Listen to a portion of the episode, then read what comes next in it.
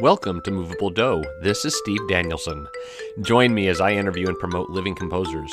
In this series of interviews, I talk with composers about their musical journeys, their past successes and setbacks, and their current projects.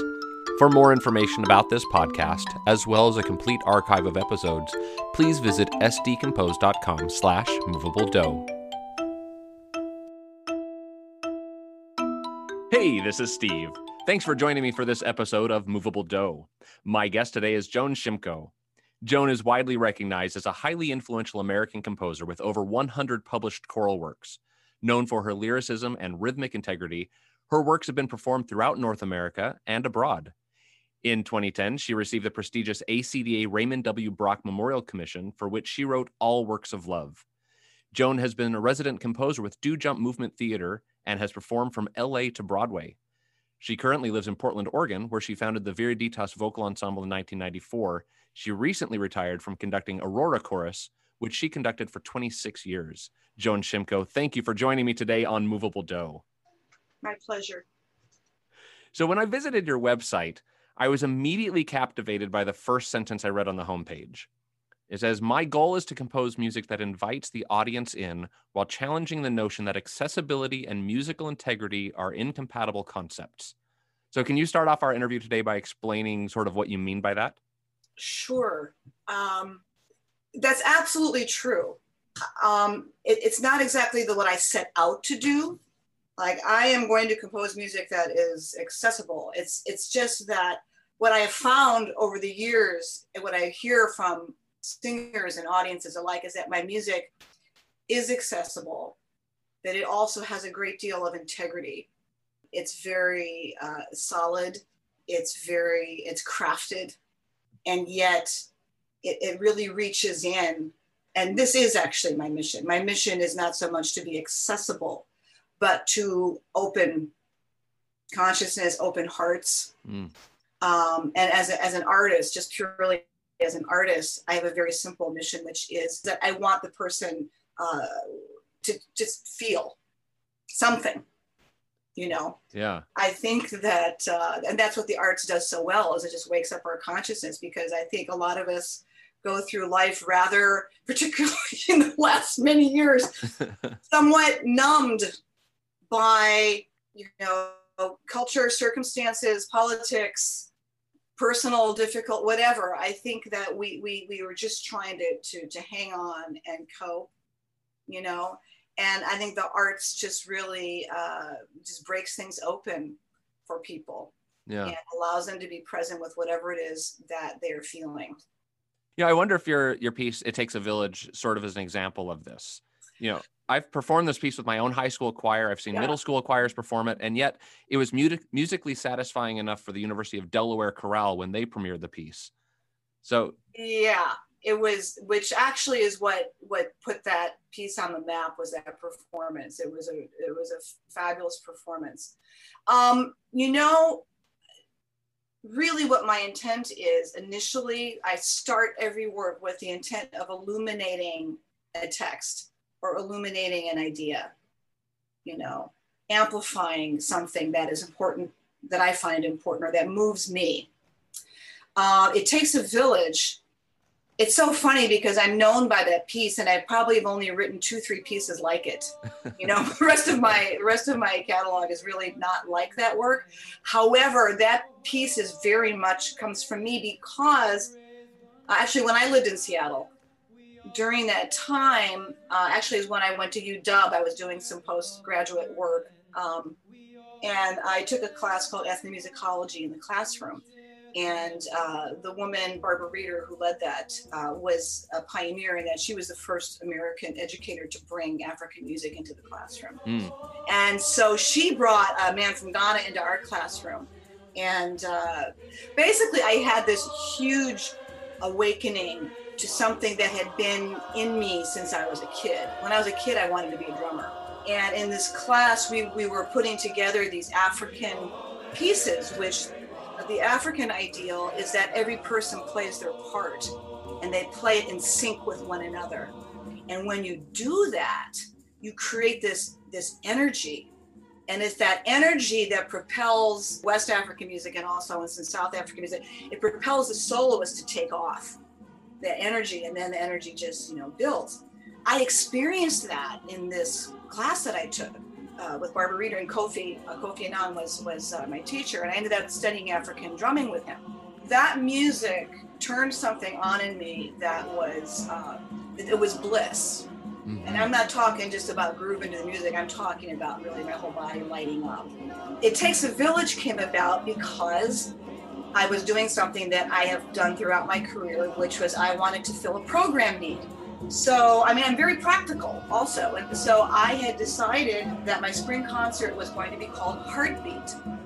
And I just had this idea. And that adage actually i don't even remember how i became aware of it but at any rate i thought oh well, that's great what a great idea and so i wrote a very short verse and i all i oh the other thing i did with african music and, and this is really an illustration and, and where, where that piece came from is i performed in a uh, uh, african marimba ensemble for two years.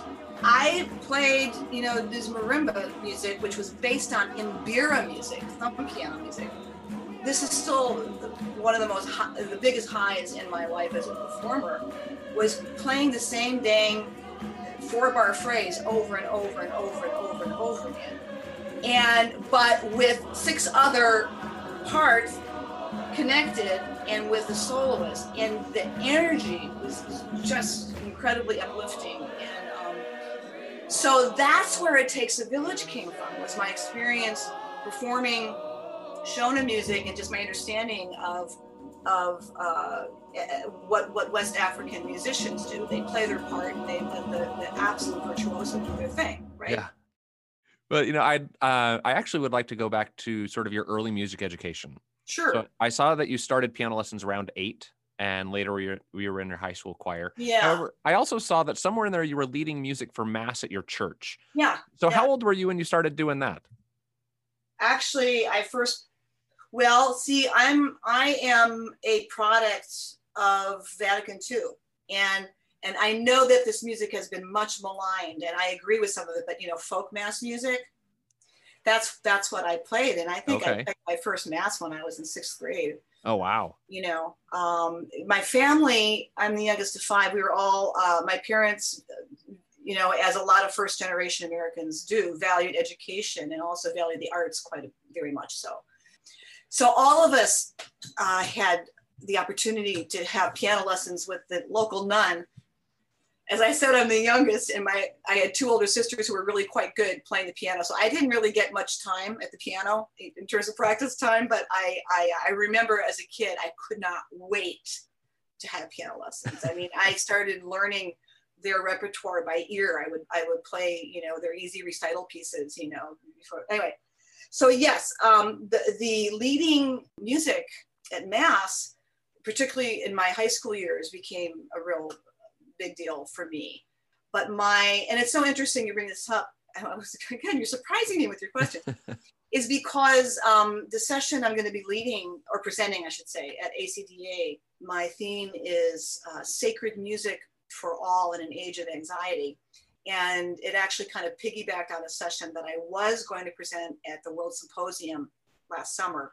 That session, um, I, I have been thinking about my my spiritual origins, you know, and that desire or ability to lead in that way and that setting really does relate to the composing career that I have because uh, I was, uh, you know, my parents were very devout Roman Catholics.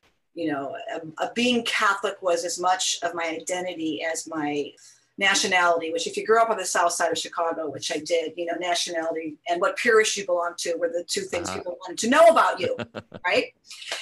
So in, in the session that I'm presenting, I mean, I, I speak to this because uh, when my parents uh, discovered I was gay in my early 20s, uh, that had a really devastating um, impact on me uh, because I so much associated my parents and their support, love and support with Catholicism, you know. Sure. and I, you know, I have absolutely no regrets about my my upbringing. In fact, you know, I, like I said, I'm one of five. All, every one of us are, are really good, compassionate people. And I really believe that that is from weekly hearing scripture, sure. you know, and, and, and, uh, it was a very much a part of who I am. And so what I have found, and if you look at my catalog, which I have been as I've been preparing this, this session, most of my catalog is rooted in universal expressions of the sacred. And I always, and when I'm writing music uh, or, or selecting text, I, I tend to believe that if something moves me, and as I'm composing, and I'm sure you've experienced this too, as I'm composing, if as we're composing, if something grabs us or moves us, or if, you know, I know that that's going to, to move other people. So these, these um, universal expressions of the sacred are things like, you know, texts that celebrate that which connects us to each other and to whatever divine spark you may or may not believe in. These universal expressions awaken awe, mm-hmm. they awaken compassion. As I said, you know, they're non patriarchal, they're earth centered, they provide solace and courage, and they nurture this yearning for good. So, this was a really long answer to your question about playing. That's all right. I, I but, it, but it's all it's all it's all connected. You know, for me, it, it is all connected. Yeah, I could sit here and listen to you all day, so oh. it's all good. so here's a question for you: Where along your musical journey did you decide that you wanted to pursue composition? I, I mentioned before that I uh, would often write music because there was a need, mm-hmm. and that that's how I came to composing when I moved to Seattle, I had a rough time because, uh, believe it or not, at that time Seattle was uh, suffering uh, depression. Uh, it was way back in the day in the 70s. Uh, there was something called the Boeing bust, and of course, lumber and the aviation industry were the two primary industries. I only wanted to do a high school fire. There were no um, job openings for high school positions. And actually, the only music openings were far flung, you know, up in Edmonds, northern northern suburbs. I, I Mountlake Terrace, you know, I was applying, and I'm like, what am I applying? I don't want to live out there. I don't want to, you know. I, I think in a way I was kind of a late bloomer.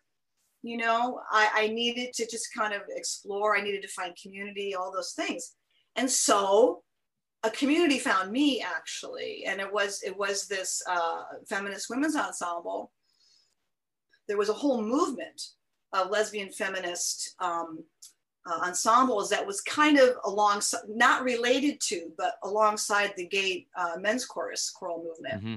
They all came about around the same time in the late 70s. So this was this was an ensemble, and I'll just you know, basically it started out as like a 16 voice, y'all come. You know, when we have an opening, whoever's on the list will come in next. Whoever wants to conduct can conduct and we definitely kept a, the spirit of that a lot but in the 10 years i was there we went from there to being a 40 voice select auditioned ensemble that was actually you know pretty great. However i had a great need personally and i knew it would be good for the ensemble to do for lack of a better term concert literature. We did a lot of arrangements of social justice music in particular but in that t- at that time is nothing like it is now. There was hardly any really substantive music for adult women's choir. Sure. And uh, you know there were schlocky folk song or pop song arrangements. Well, there still are those. to be perfectly honest, because uh, there's a market for them. You know, why not? Or there were you know SSA versions of SATB greats. Mm-hmm. You know that totally lacked a bottom so I, well, I learned how to write for voices because I started out arranging and then I started composing for that group. At the same time, I also uh, got a position at an American Baptist, very progressive uh, congregation. Same thing.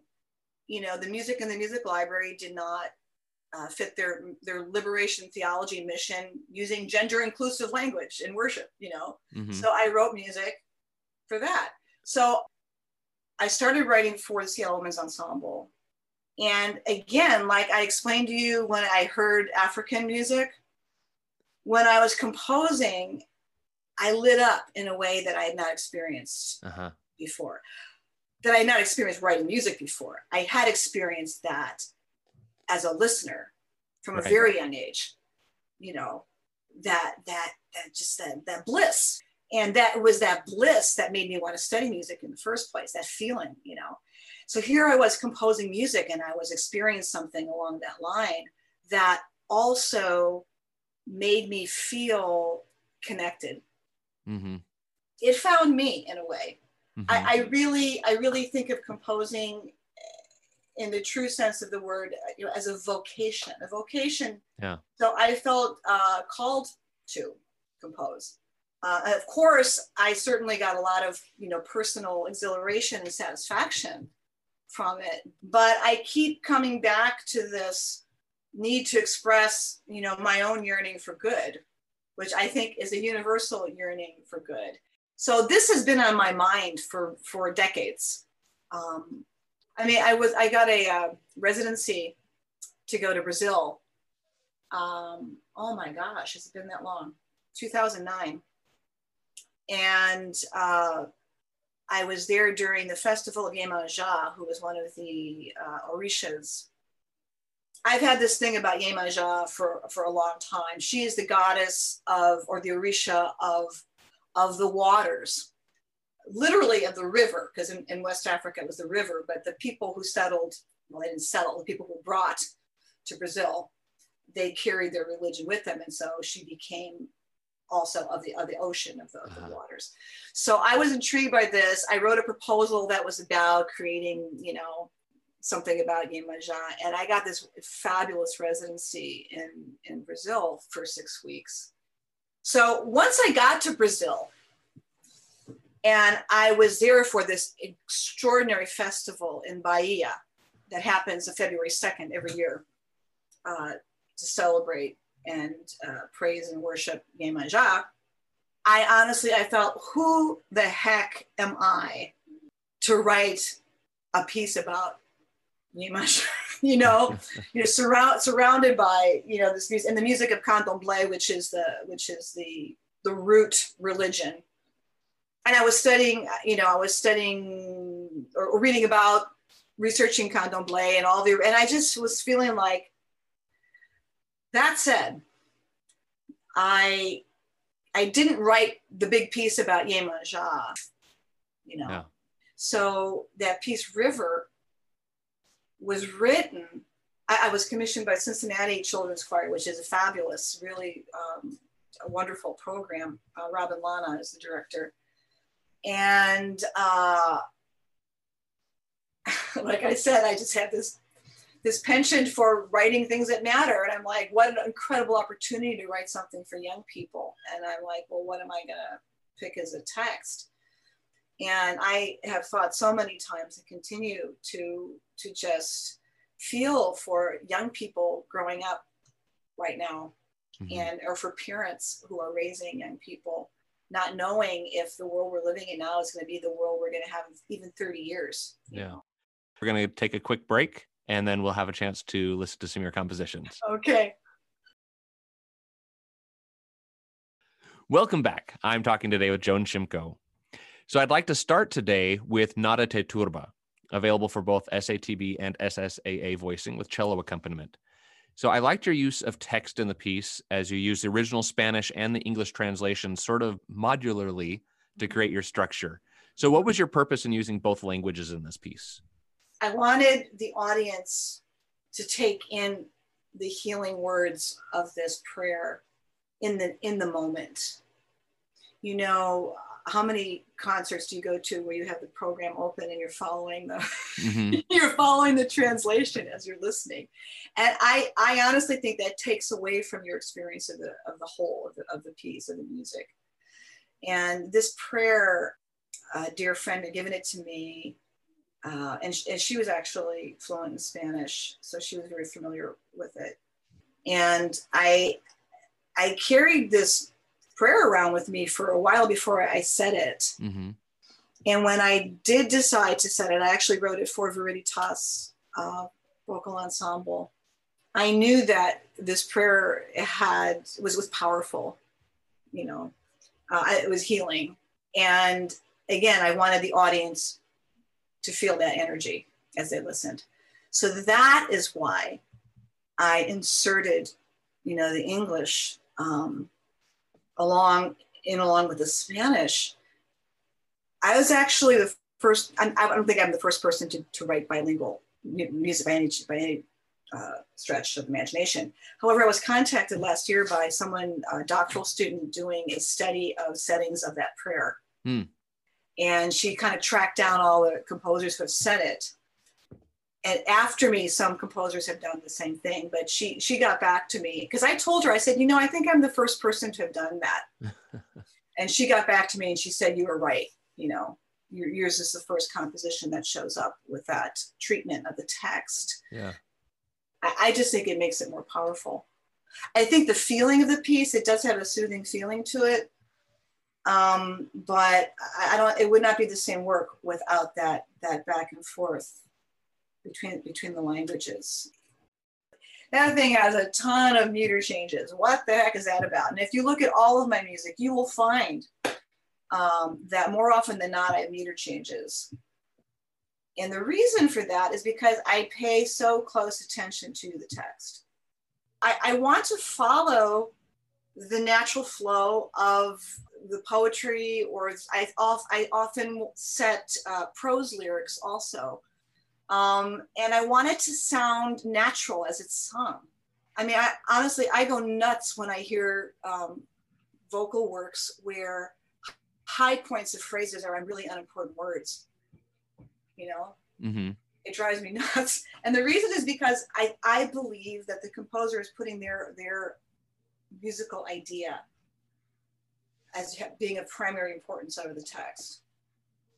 I never i never feel that way. I always feel that it's the most of that that as a composer of vocal music of choral music it's my responsibility to illuminate the text.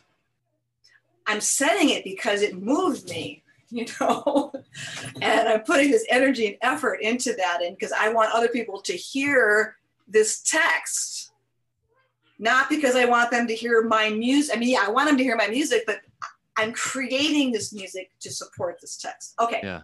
So when I, I, I have a really clear memory of, of, of composing Nada te turbe because I, I remember just kind of like laying back and just, and, and I often will start uh, writing a piece like this and and i think a lot of choral composers do as well i just i just say the lines over and over again and i and i look for the natural rhythm you know within the text. And to me this prayer kind of has this kind of a feeling to it. I'm just going to kind of do a visual to it.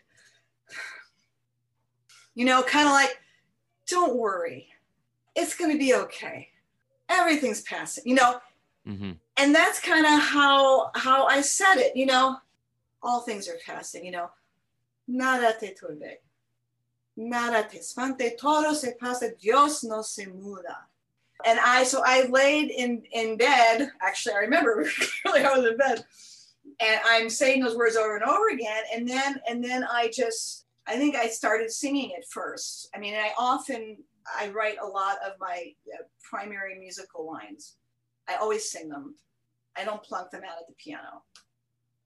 Uh, I use piano uh, to inspire me, to inspire melody. Sometimes I will start out with like a, a, a riff or a chord progression just to kind of get the juices flowing. But as far as vocal lines go, more often than not, I create those with my own voice. Mm-hmm. So, so with this piece, you know, and so that that just started coming out. So when you when you are paying attention to the natural stresses of the, the words. And because I'm a conductor too, I feel it in my body. And because I feel in my body, I want those those syllables that are to be stressed, I want them to be in the natural stress gesture, which is a downbeat or a, you know, so um, that's why there's so many, why there's so many meter changes, you know. Um, and, and, you know, in this piece, I want to talk a little bit about that middle section. It's so different than the rest of it. And, and again, it, this this piece has a dramatic arc. You know, it's laying out the, you know, here's the problem. You know, you're, you're suffering from something. Okay, don't worry, all things are passing. It goes from that opening section to this to this La Paciencia. And the La Paciencia section is very dynamic and almost um, celebratory in a way. And the and the reason is because it's because it's singing about patience. I mean, the line is patience obtains all things. So that's that's the key to getting through whatever the suffering is that you're carrying with you is patience. So yeah, so there's victory in patience, you know, and that's why that part of the piece has this tremendous movement and this exhilaration, you know. But then it but then it all comes back down again to this to this more gentle. But but the singers changed and even though melodically it, it, refers back to the original melody, it's not it's it's, it's different. It's not quite the same. Mm-hmm. All right. Well, we're going to take a moment here and we're going to listen to Nada te turbe.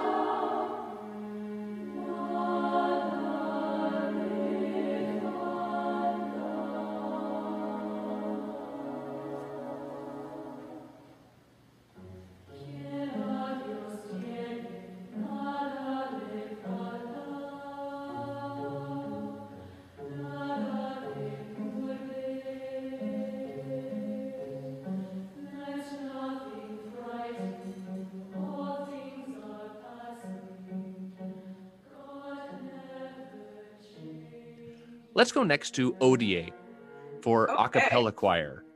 So, this traditional text, Hodie Christus natus est, Today Christ is Born, has been set by composers for centuries. And I love how you call back to the text's origins with the opening unison chant. Where did you take this text to give your own voice to it? How did you how did you approach this to be unique and original with it? Um, it was pretty obvious. I mean, the opening chant was to hearken to to um, you know this this this this text originated in chant. You know, right? You know, I was talking before about uh, you know my own foundations and background in Judeo-Christian um, uh, community and, and theology. And I also spoke about uh, uh, my, my first group that I cut my teeth on, you know, Seattle Women's Ensemble. We never sang traditional Christian music. We didn't even really uh, present Christmas concerts, you know, mm-hmm. because we were actually, we had, we were Christians. There was actually a couple nuns in the group. We had Jews, we had atheists, whatever. We did not sing about Jesus. We did not sing about God. So being someone coming from a traditional classical background, you know, whatever, I kind of, I kind of felt like I missed out on on the getting to do the traditional um, Christmas literature, which is mm-hmm. so rich, right? So in in creating this piece, I had I had more leeway with what I wanted to do with this group and and and with the programming, and I just dove I just dove into it. Uh, how I made it my own is well first of all the opening chant is totally my own. I mean it's not mm-hmm. related to any any traditional um, chant but it, it, it it does have that you know that feeling. The piece itself is is exhilarating rhythmically. You know honestly steve this is just one of those pieces that just poured out of me. I mean it's one of those pieces that i remember composing but it's like because there's a couple places in this in this piece um, that you know, and listening to really fine performances of them, um, that they're, they're, they're just kind of transcendent. There's like this, I mean, they're like, they're like hallelujah moments, you know, mm-hmm. you know what I mean? Like you just feel in your body. I did not, Fantastic. I did not start out and say, okay, I'm going to have the key change here.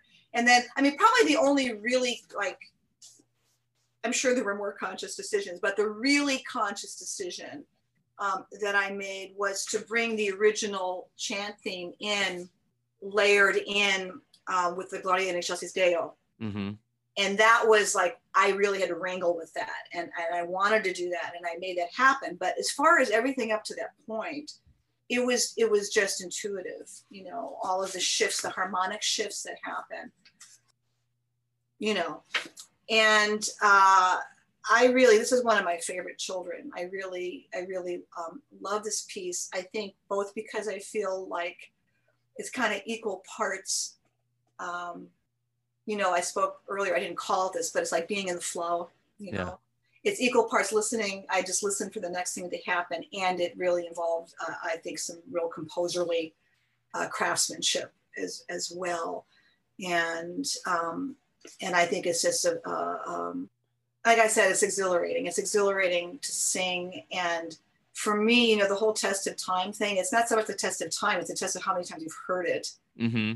You know, and if you can hear a piece and if it still, you know, moves you, then then then I think it's a good piece. Let's just put it that way. When you as a composer, you know, when you can really feel confident about something really being good work, you know, I, I feel like ODA is one of those pieces. Well, let's take some time and let's listen to ODA.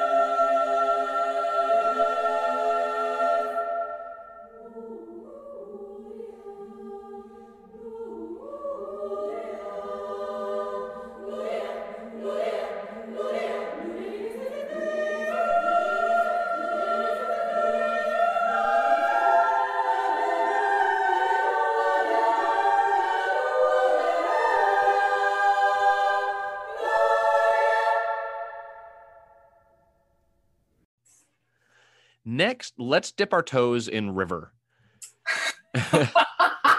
okay. So I love the energy of this piece. As you play out the opening line, there's a river flowing very fast. But in the middle, the song drastically slows down. We come to the line, I'm only one, but I am one.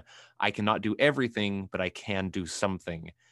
And then you end with this triumphant music on the text we are the ones we have been waiting for there Mhm. seems to be so much that you want to say through this piece can you talk us through sort of the creation of it Sure. Um, this was written for an advanced treble ensemble, but primarily high school age kids. So, you know, young adults really. I wanted to address something that if I was a young person that I would be very much concerned with. So the text, I found a couple of references to it online. It's funny, I haven't done a search in the last several years. It'd be interesting to do a search now but it, it kept coming up as this message from the Hopi elders, which again, I don't know if that's true or not.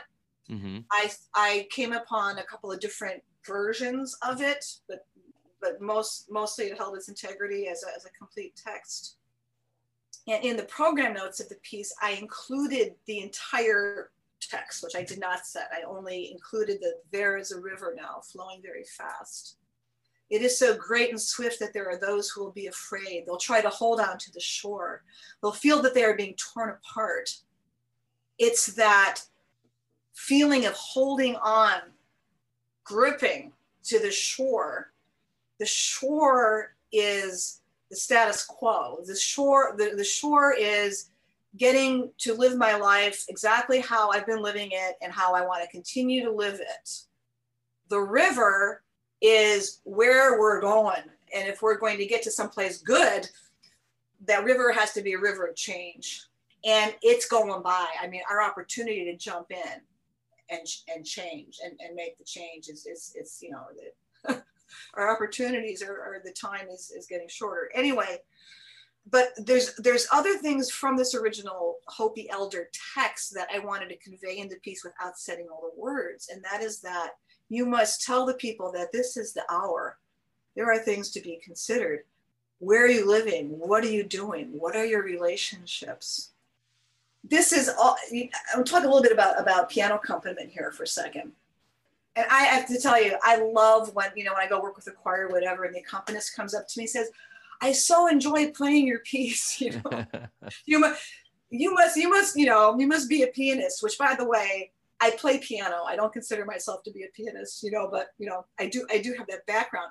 But what I will say is that I always want the accompaniment to be to help tell the story.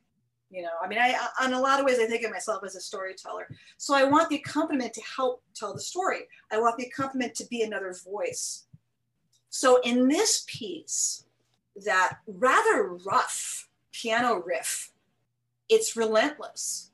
It doesn't it, it keeps going. I mean i think the whole first you know two thirds of the piece it doesn't it doesn't let up. It, it changes keys but it's exactly the same.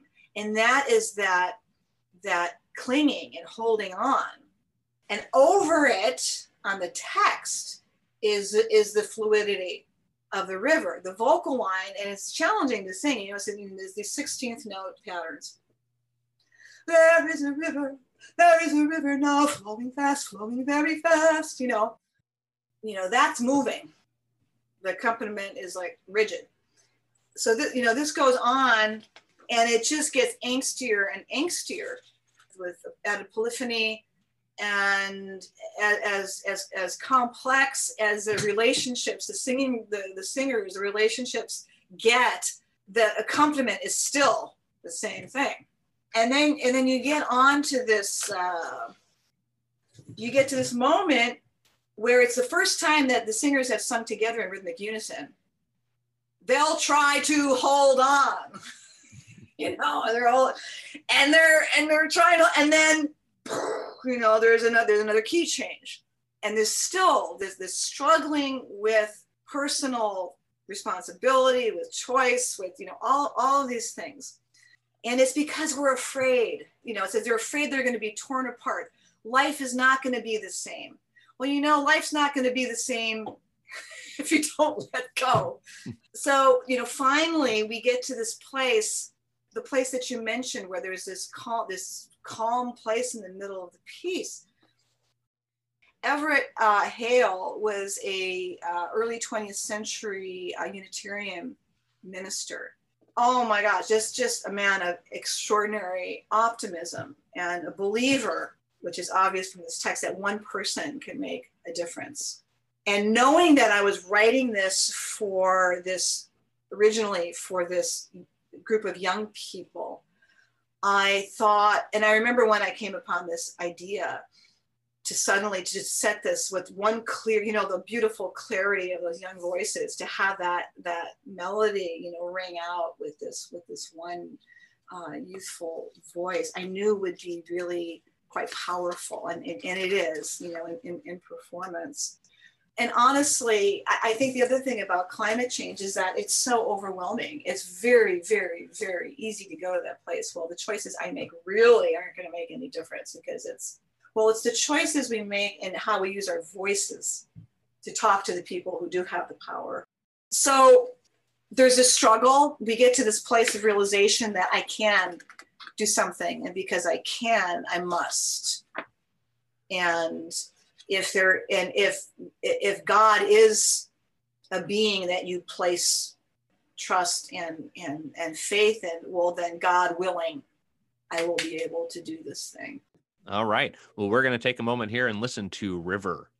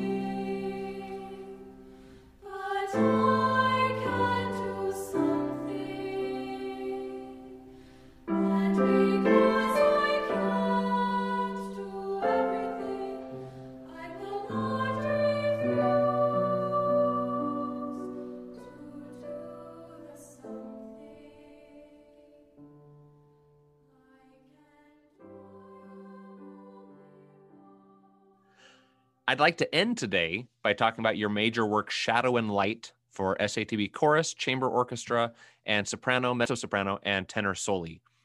This is a fascinating work written on the subject of Alzheimer's dementia. So, could you tell us about this commission and the process you went through creating the libretto and the piece as a whole? Sure. I was asked by Diane Retallack, uh, who is the artistic director of Eugene Vocal Arts here in Oregon, if she had brought me down to Eugene before to do work to workshop a couple of my pieces with with her group. So you know we knew each other, and she was very familiar with my music, and she was planning on writing a grant, huge grant, Oregon Cultural Trust. It was a, a cultural, an, an arts initiative. And she wanted to commission a work really to honor her own mother and grandmother. Her grandmother died of Alzheimer's. She watched her mother care for her grandmother. Her mother then got Alzheimer's. Mm. And uh, I can't imagine how that must feel for Diane, you know, saying, well, what's what's coming for me, right? So she wanted to present a work about Alzheimer's, and there is a piece out there. I think it's uh, Robert Cohen. I think I'm saying his name correctly, called Alzheimer's Stories, and she was familiar with that, but it didn't really speak to her. And so she wanted to commission a new work for chorus and orchestra. And I will be perfectly honest, what I heard was, Do you want to write a piece for chorus and orchestra? and I said, Yes, absolutely. You know, put my name down. You know, I mean, what, uh, how many opportunities do you get for a commission to write for, for, for orchestra? Yeah. You know? And I had a great feeling about it. And sure enough, uh, it was funded. It was funded to the full extent. Only three organizations got the full funding. And it was for me to not only compose the work, but to create the libretto as I've said, I rely heavily on text. I'm also a storyteller, and I can't write anything, compose anything rather, until I know what what I'm setting. I mean, I, I, I did play with some themes and some, you know, ideas, musical ideas, but I, I knew that I really couldn't uh, dig in until I had that. So I researched for oh, at least six to eight months. I just read mm. and gathered material and uh, it became very clear to me that this could not be a 30 minute work. You know, like like Robert's work, he really kind of focuses on on uh, one man's story, and he does make the ending. I think the last move in that is rather universal, you know. But really, I just felt like I wanted to write a piece that, no matter your experience with Alzheimer's, that you would be in the audience and you could relate to what mm-hmm. was being sung. So again, I go back to this idea of universality, right? I had so much, I had so much material. I, I relied on, I mean, I read a lot of science actually. I wanted to understand the disease first. So I, what I did in a sense is I programmed the arc of the piece. Mm-hmm. It's really more of, a, of, a, of an oratorio actually. Um, I broke it into three sections. And the first section focused more on the experience of the person with Alzheimer's, their coming realization that something's not right, but just focused on them. And the mezzo soprano, and it was important to me that the, the primary person with Alzheimer's be a woman because uh, more, more women than men actually um, have Alzheimer's.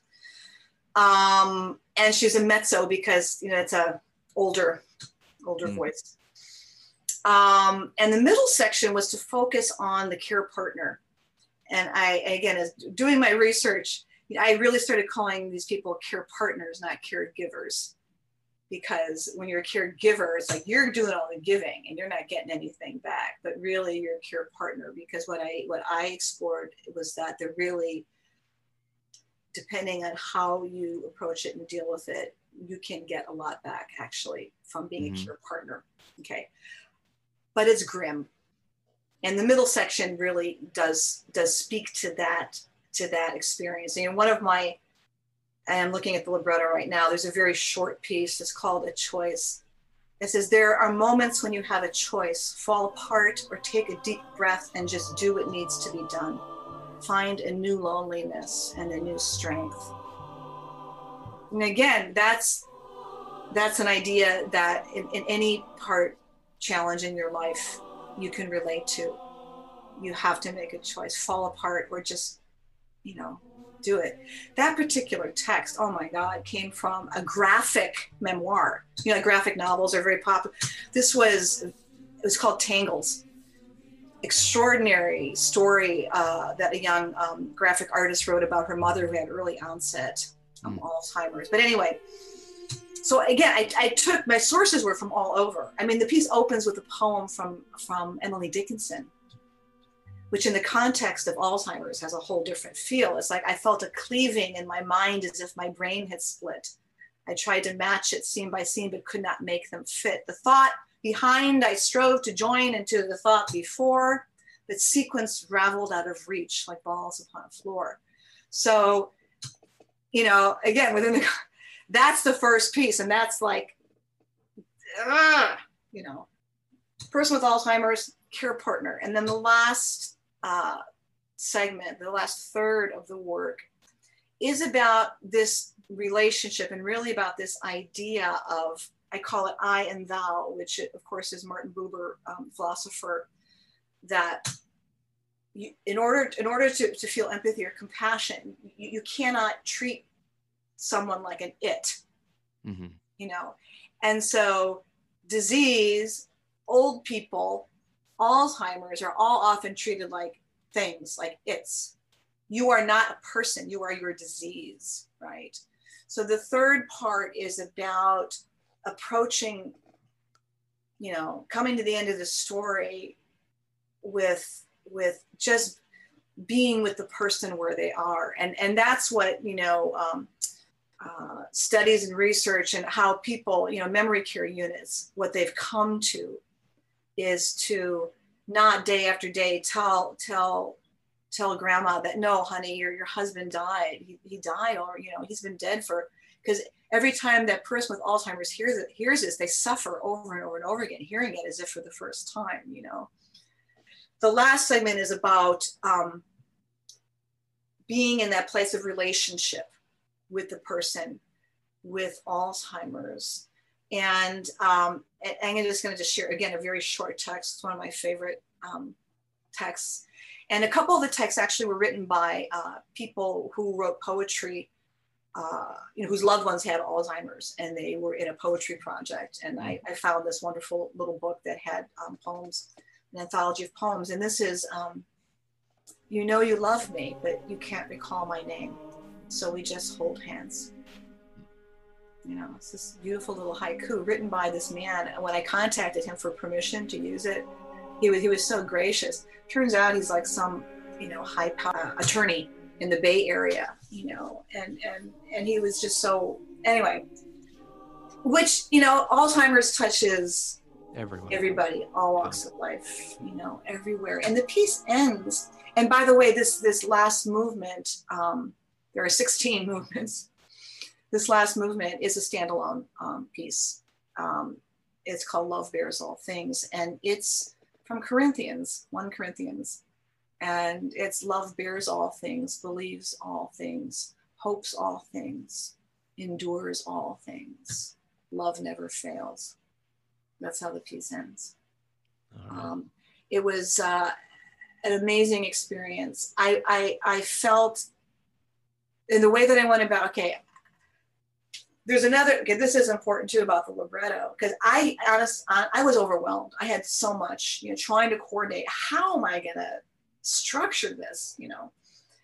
And I had this, I had a really good idea that came to me when I, um, there's something called the mini mental exam, which um, anybody who ages, you know, or is perhaps experiencing some kind of cognitive difficulties will get this exam. And it, you know, you remember Trump talking about woman, man, car, or whatever the heck he was talking about, the three words. There, this is this is a, a question in this exam, which is, um, in fact, this is one of my favorite pieces.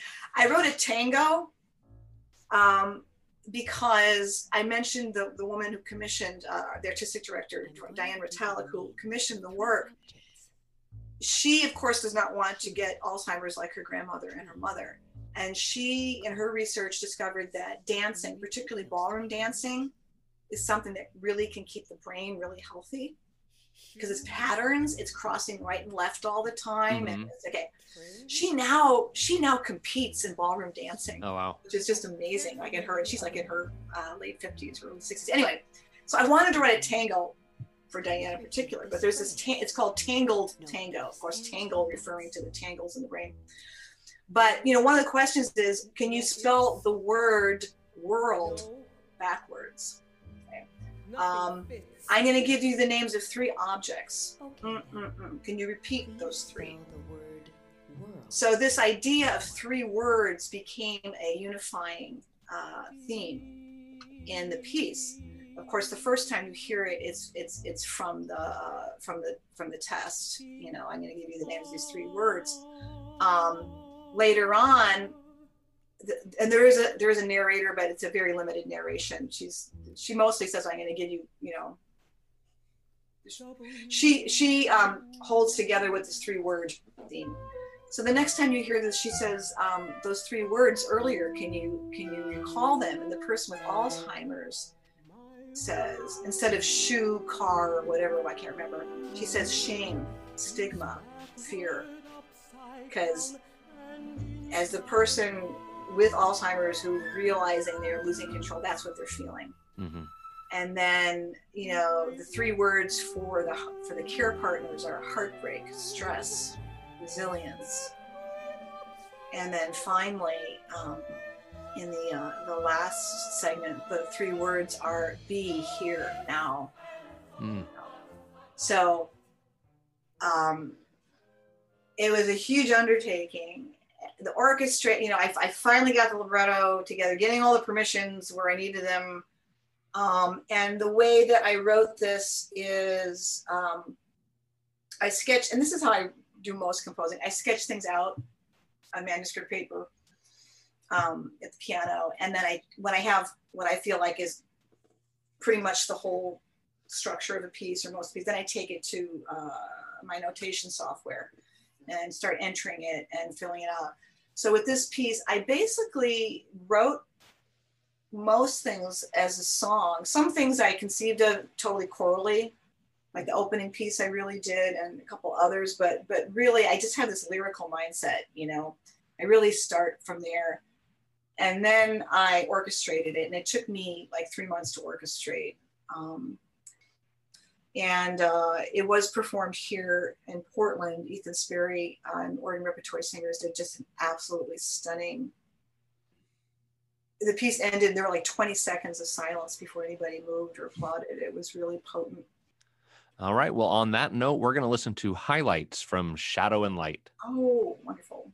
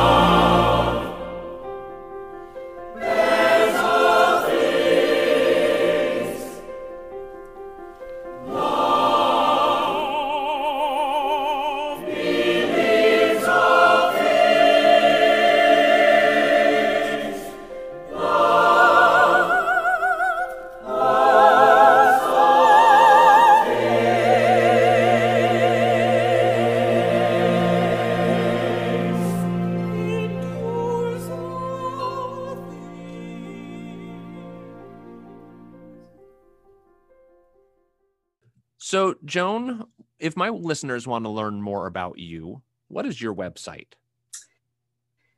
joanszymko.com. J O A N S Z Y M K O. Uh, are you out on social media as well? I use Facebook um, less and less, and maybe that's not smart.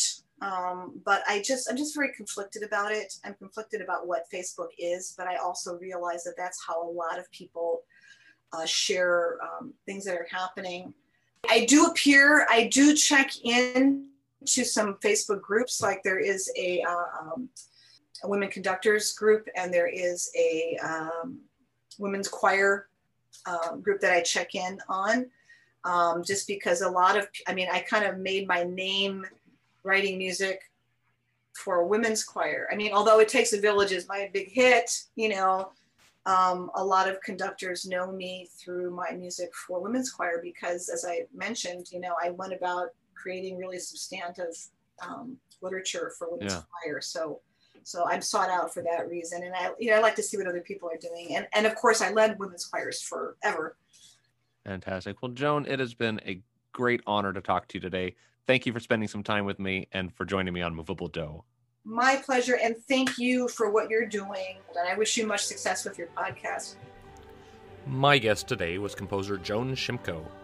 If you enjoyed today's episode, please subscribe to your favorite podcast provider. To hear previous episodes, visit sdcompose.com slash movabledo. If you would like to continue this conversation or share your favorite music by Joan Szymko, join us on our Facebook group, Movable Do Listeners, and follow us on Instagram at Movable Do Podcast. If you have a recommendation for a future guest, please email me at movabledo at gmail.com. This is Steve Danielson. Keep the music moving.